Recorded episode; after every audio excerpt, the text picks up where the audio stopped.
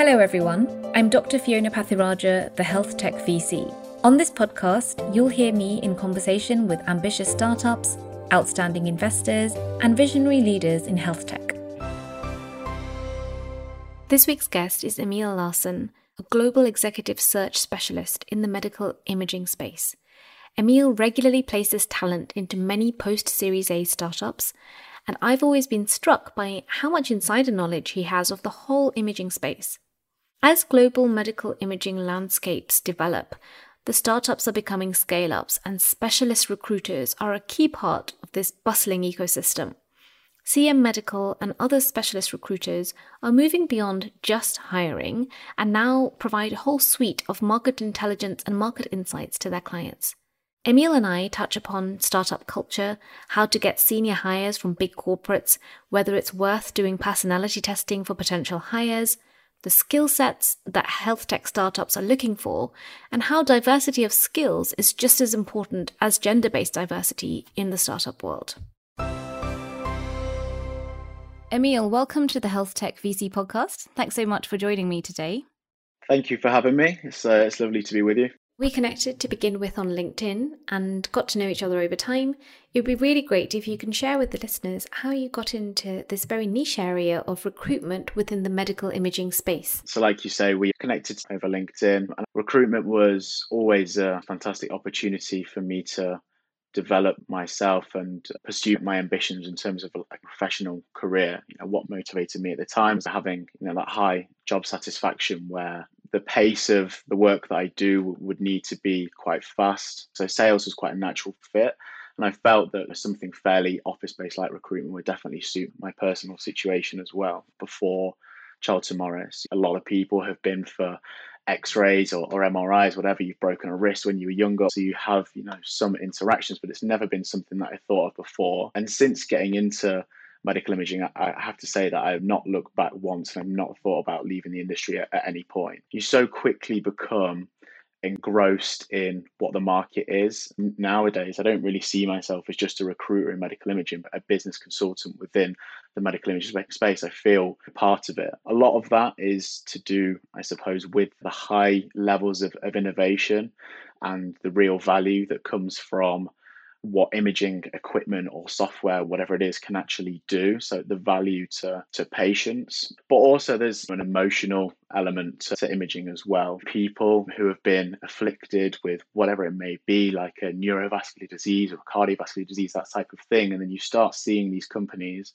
who are developing technology and in imaging to help patients and improve patient care it can really hit that sort of soft note as well. It's really interesting that you're saying that you feel like you're part of the ecosystem. I was going to ask a little bit more about that because when a startup is very early on, they see themselves as very much, you know, sort of, I guess, a silo. They're working together, they're a really strong team, but and they're recruiting via their own network. And over time, they'll start realizing, wait, our network doesn't span the whole world, and we don't know everyone, so we need to start reaching out to people like yourself and your company.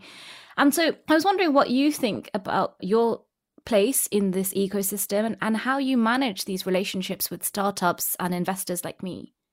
Yeah, I really see really see myself as that consultant rather than the CV pusher. First of all, as a, an organization, we offer a number of different services outside of just hiring. So obviously we have this, you know, huge platform for marketing and developing content for our industry, which obviously has its uh, ulterior motives in terms of we want to have people looking at what we're doing and getting attracted to us but we are offering you know genuine insights into into the market offering genuine pieces of, of content like i recently did with the, the nordic article featuring some of your portfolio companies as well to give people those insights and explore the market. Beyond that connecting with consulting services offering contracting services reimbursement services for companies who are um, looking to get their products reimbursed in different countries.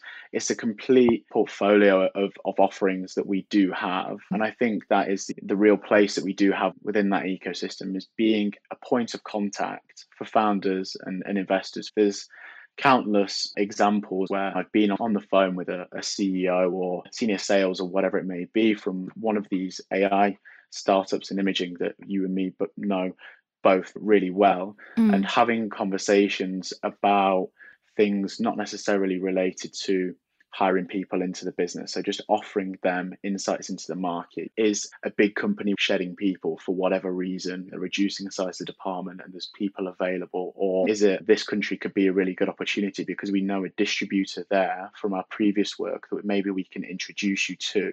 There's all these sorts of points which mean that we are that point of contact, I would say, helping hand, especially for the early stage, to give them expectations and, and, keep them realistic in their expectations for, for hiring as well as all the other services that we can provide. One of the things you mentioned before is that you're of creating all this content, which, you know, as you said, could be seen a little bit like, well, is this a cynical ploy to draw more people in? But actually, when I've looked at it, I thought that it's really useful and, and it's a way of bringing communities and people together. Like the Nordic article you wrote, which included me and some of our portfolio companies, it just shines a light on what's happening in the Nordic region, which if you're reading this on LinkedIn, LinkedIn from Spain, you might not know.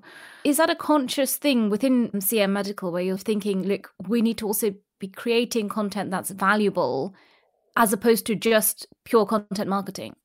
Yeah, I think it, I think the approach is completely value led. So first and foremost, we want to create content that people are going to be interested in, learn from, and get insights from. That is the reason that we do it. Our websites nowadays that we have across our three divisions, CM Medical being one of them, mm. there's no job adverts posted on there. There's nothing about look at this role, find this role here, put your CV in, that type of thing. It's completely content focused. And the reason for that is about just adding that value to each and every consultant's industry that they work in. One of the, you know, really interesting things that came up when I was doing that Nordic article was about that healthcare ecosystem itself in, in Denmark, perhaps with high levels of interest from investors, but also taking into account the education system and how far along they are in their digitalization, mm. make startup growth so easy essentially in that region. And that might be completely different for DACH, for example. It might be completely different for Southern Europe. It's definitely different for wider across EMEA and, and across the globe as well. It helps us to, to open doors as well, naturally. And you're talking about here geographical location, and you before you said you're covering Europe. Is that the whole of Europe? Do you include the UK now that we're post Brexit?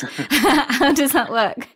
Yes, the the post Brexit thing is a funny topic. It comes up with people quite a lot, but yeah, I work all across Europe, or I suppose EMEA, so Europe, Middle East, and, and Africa is the region that, that I cover. I have a colleague, Cameron, who is also an imaging specialist, and he focuses primarily on North America. As you can imagine, the companies in North America looking to get CE mark and expand into Europe, and vice versa. Companies in Europe obviously looking to get their FDA. So the focus from our side in terms of capabilities and imaging is global. But for me, yeah, Europe is all of Europe. So into Eastern Europe, into Southern Europe and Italy and Spain. We do work even into the, the Turkeys and Greeces, these countries as well. Not necessarily e, all EU, but all of Europe is definitely the focus. And naturally, the biggest markets are where we do the majority of, of work. So the UK, is obviously a big one for us because we're based in the UK anyway. So we get a lot of attention from the natural thinking of they're based in the UK. They'll have candidates in the UK. They probably know a lot about the UK. But Germany is also a huge market for me specifically because of the level of innovation, people coming out of university with ideas and getting backing and sponsorship for those ideas. It's such a large country with a you know big population as well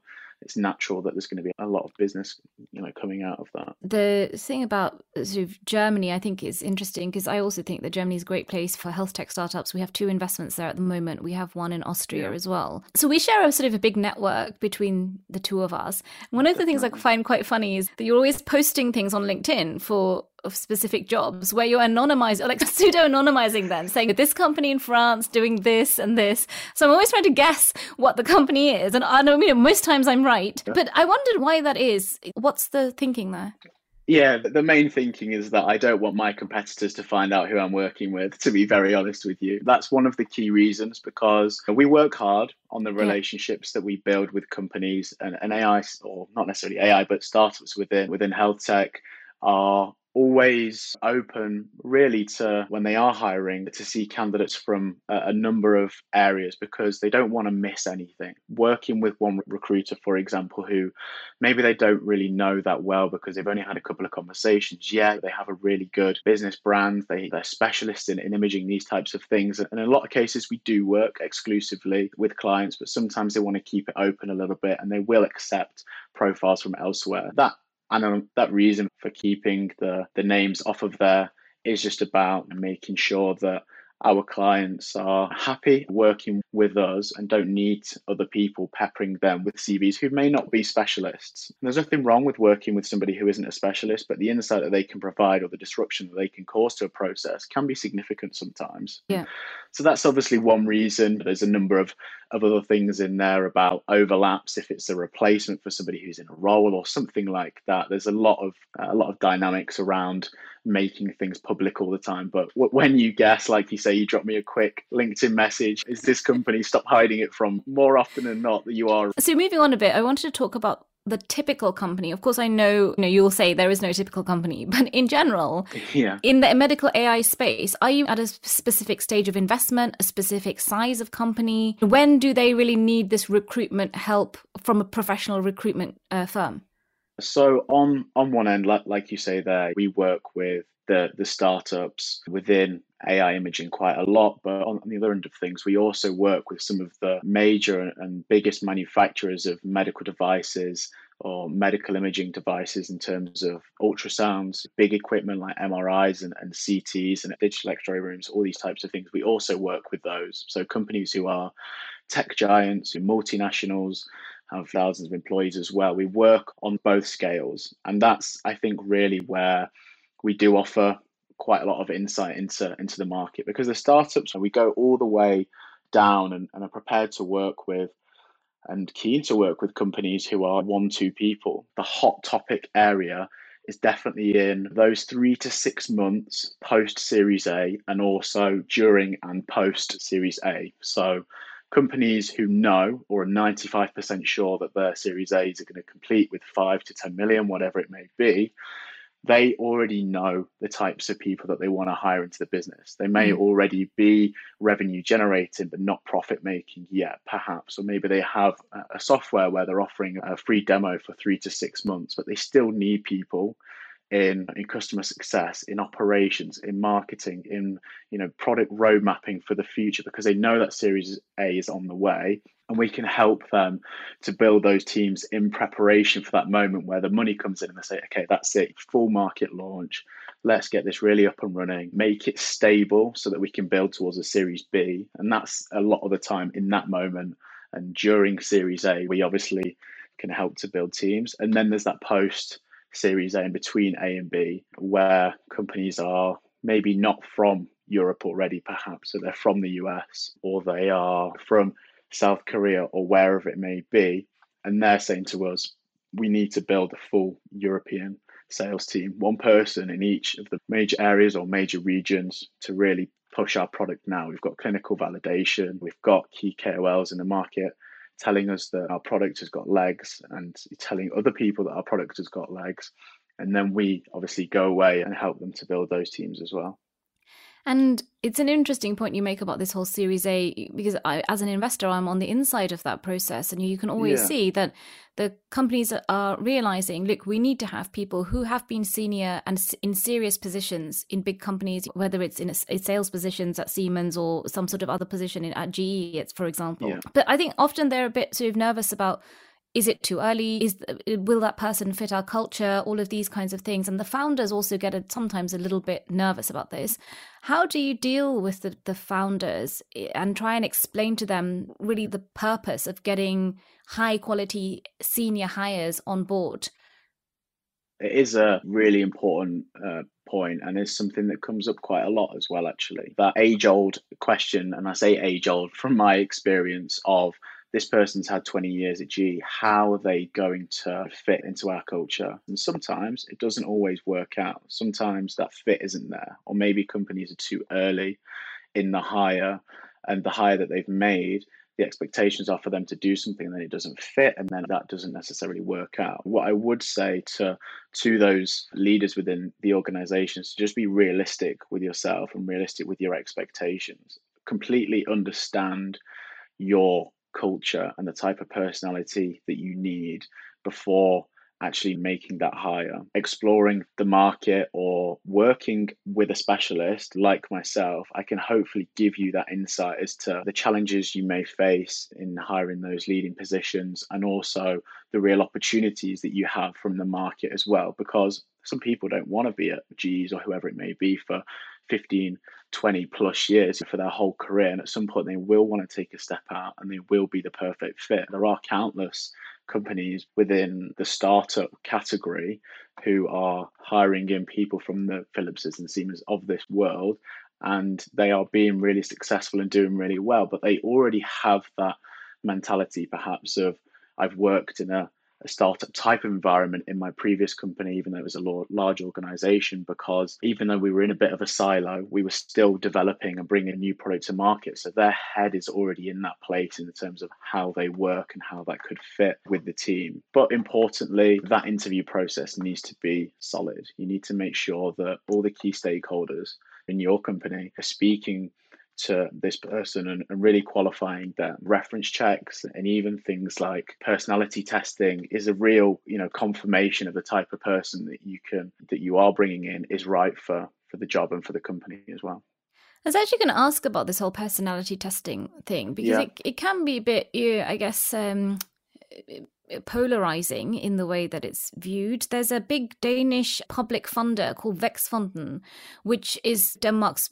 uh, biggest funder of startups. And one of their sort of core com- competencies or criteria is that the, the founder has to pass psychometric testing and be approved on these metrics. And I wondered mm. what you think about the role of psychometric testing, personality testing, etc., in yeah. recruiting. Is it valuable? Is it an adjunct to something a lot bigger than that? The main reason that I would encourage using it is if you have two candidates who are the latter stages of an interview process and that hiring manager is just completely stuck with who to go for. Both have their merits in the right places, they're both in line with the salary expectations, all that type of thing, but they just can't pick who they want to go for. Use a personality test and maybe something from that will come out to say that person's definitely going to fit better in the team. So ultimately, I see it as a really valuable tool, but to be used in, in the right way. It can also be used really well at the beginning of a process. So, not the first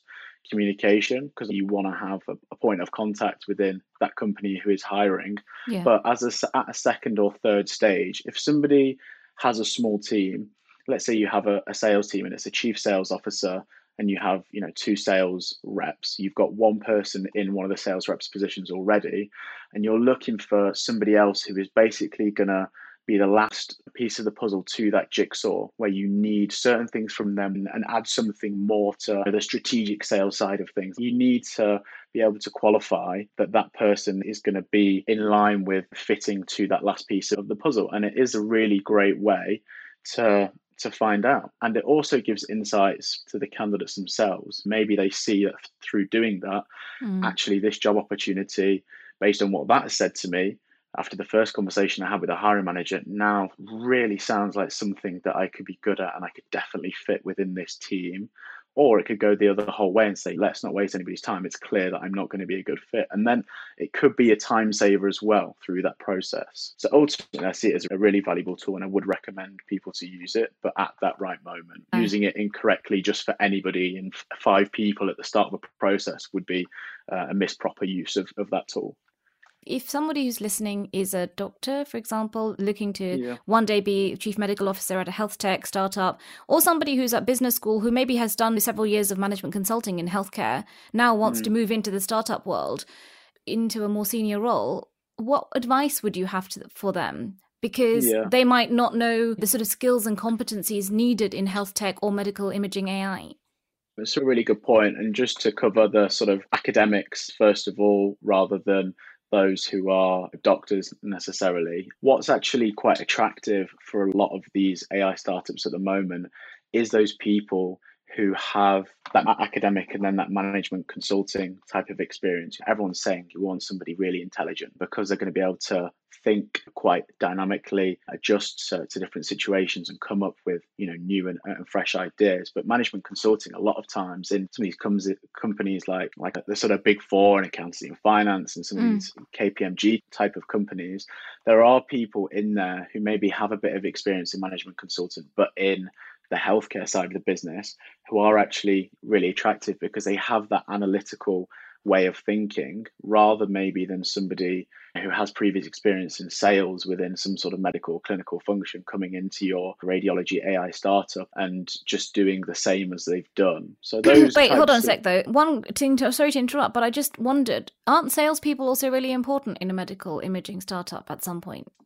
Yeah, definitely. Salespeople are fundamental, but I'm saying these management consultant type of people actually coming into sales roles because of the ah. way that they think is different to the traditional sort of sales rep. And sometimes startups within this AI imaging space actually prefer to see that analytical way of thinking, new strategies, rather than just hitting the road and knocking the doors, which also they want them to do, but they want them to be really I suppose, agile in their way of thinking. So those people, you know, could potentially be stepping into sales type of types of positions. What I would advise anybody to do who is coming from uh, that management consulting or academic type of background to be able to get into this space is have working knowledge of the clinic. That's so important for most of these companies in in the hires that they make, a lot of the time it's can we tick off the box of their previous radiographer, radiologist, something like that. It can always be really important. But if you haven't done that, so understanding of healthcare ecosystems or business in healthcare, these types of courses are going to be really advantageous to be able to get yourself an opportunity with with some of these companies. Obviously, if you're coming from a different background, the software engineering and all those types of things, you have a natural opportunity to step into these companies within their software engineering teams as well, perhaps. On on the other side of it, as a doctor, what would I say there for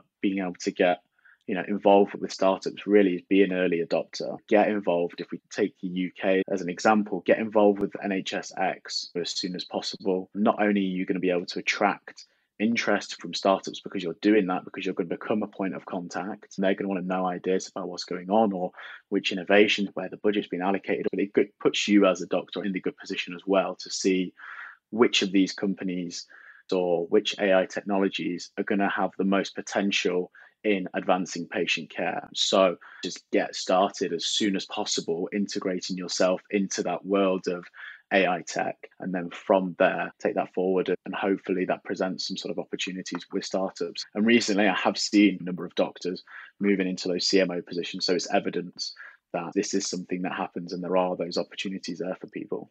Yeah, there definitely are. And from the investor point of view, we've just taken on a CMO in one of my startups. And yeah. you know, it, it is an exciting place to be. But equally, I think there is this thing about you can't just be appointed straight into a CMO role. You need to have done something before. You need to have had lots of touch points with startups, AI, etc. Yeah. So it's something that you'll slowly build a foundation and then find an opportunity and then lean into that.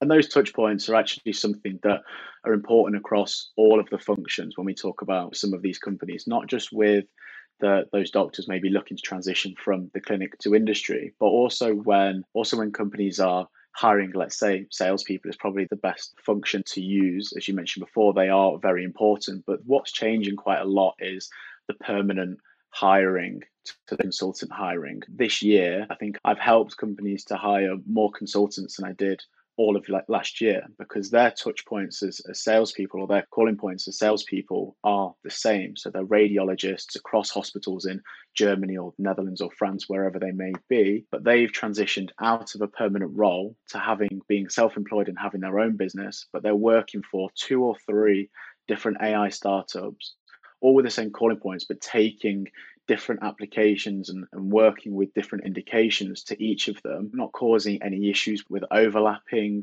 or you know any uh, competitive issues, that type of thing.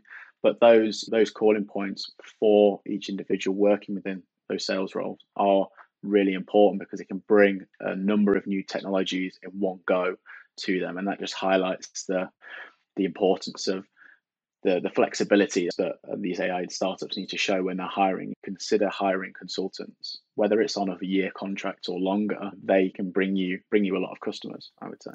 That's a good point, and I haven't really thought about that too much actually. One of the things we that is often unsaid is the thing around when you're hiring permanent staff, whether it's a chief medical officer or head of sales, around pay. So if you're in a startup and you're looking to get a more senior role, let's say you're post Series A or you're just coming up to your Series A and you're looking to hire somebody senior, from a recruitment point of view, do you recommend that people offer warrants in their company to these senior strategic roles? Yeah, so a lot of a lot of companies because they can't make up the difference in the base salaries are offering share options or a mm. stake in the company. That's definitely something that, you know, in the last four or five contracts that I've had to review or offers that we've had out for candidates, they have been included in there and they are becoming ever more important for the candidate side as well. Yeah. I'm moving to a company that has a lot of risk associated with it because it hasn't been around for that long. If they go to IPO or acquired at some point because a lot of these companies do have you know exit strategies at some stage how am i going to benefit from that in the next five to, to 10 years so it's a really important point from both sides one to be able to attract the candidates and two for the candidates to be able to people joining the companies to offset that risk as well of joining because sometimes the salaries in some of the bigger companies are dwarfing the whole packages in some of the AI startups. You need to offer something extra yeah. to make it up for them. Obviously, the endless and huge bonus opportunities are still there as well with with the AI startups because they're less fixed and they're in their thinking. If you do well, you will be paid well for doing well. Is a is a is a common concept as well. And I think also if you have a stake in a company, even if it's small, you feel like much more sense of ownership, right? So you're there because it's not just about your salary. You're not an employee. You're more of a sort of owner mindset as well. Yeah, you're part of it. And again, from the company side of things, that's what they want to see from people that they're hiring. They want to feel like new employees are managing their day-to-day work as if it were their were their own startup and what better way to make that real by actually giving them a stake in the company? Sometimes the fit doesn't work. Even though it looks great on paper they've met the startup and the, the candidate has met and they've maybe come from siemens ge one of the big oem producers. But if that doesn't work out, and this has happened recently in one of my startups where they did take somebody who was pretty senior in one of these big companies into their into their startup and then unfortunately, it just didn't work out. So I actually thought it was quite good that they decided early on look, we've given it enough time, but it is not working. So we need to terminate the relationship and move on. Have you seen that kind of thing? And in, in that situation, how do both parties handle it best? What's your tips as a recruiter to that?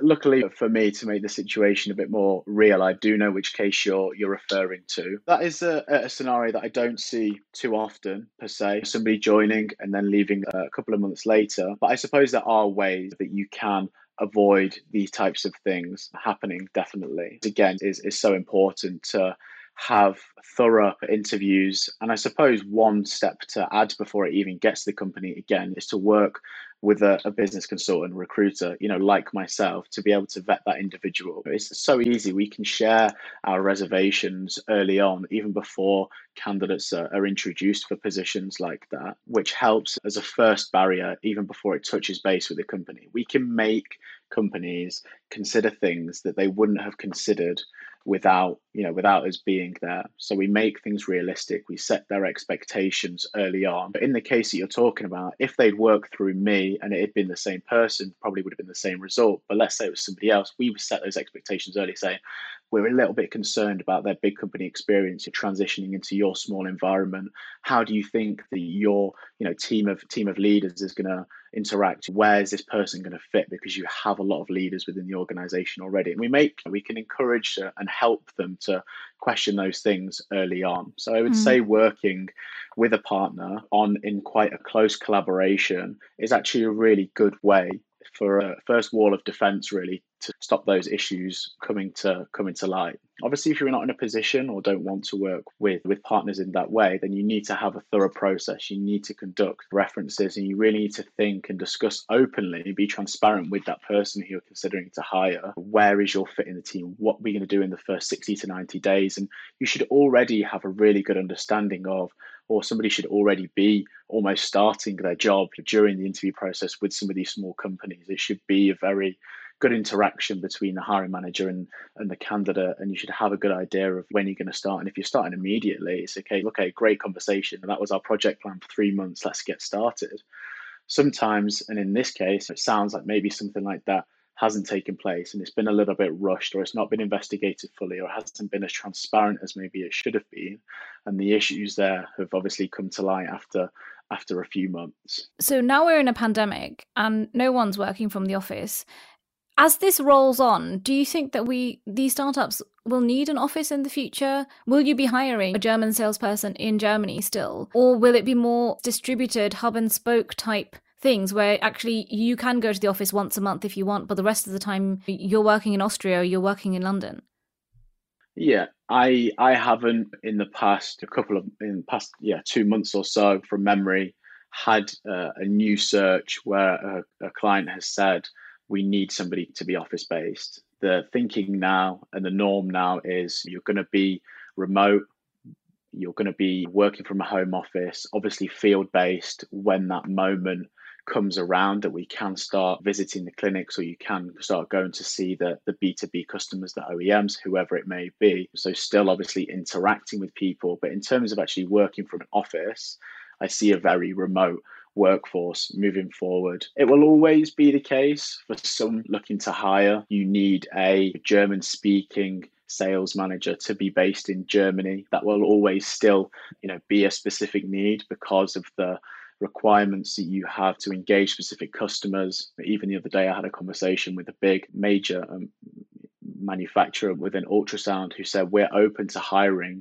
this sales position for Germany from across borders. So we are open to seeing people from the Netherlands. We're open to seeing people from further in Eastern Europe as well. They don't necessarily need to speak German because we appreciate the market is a little bit different now. So we are open to to hire people from across borders. If they would relocate, that's fantastic. If they would travel to their required territory, that type of thing, that's also something that we're happy to explore. But that personality and cultural fit, that passion for, for sales and eagerness to work with our brand and our company is the most important thing. So the way that companies are hiring and taking consideration of the pandemic and the new world that we are working in is definitely something that is coming to light more and more. And one of the other things that's important to me and to, to I, I, suppose it should be important to everyone in health tech is the idea of diversity. And as a recruiter, how do you tackle this challenge? Because from my experience, lots of startups when they start out are quite homogenous. Just I've started this with my friend or my colleague, etc. And then you grow using your own network. So you might not have people that are from different ethnic backgrounds or from different geographical locations or females, etc. So how do you think about diversity and how do you have to help these companies to shape their diversity strategies as well?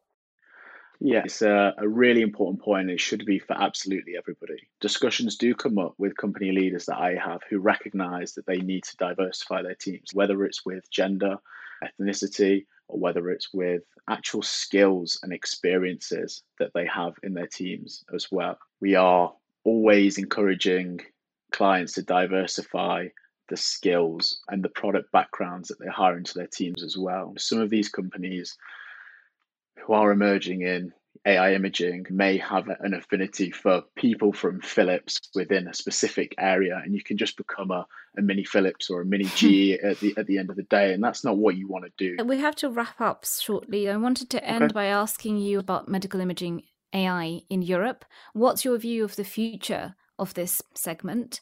And then also, if there's any startups listening who want to get in touch with you, even just for an introductory conversation, how can they contact you?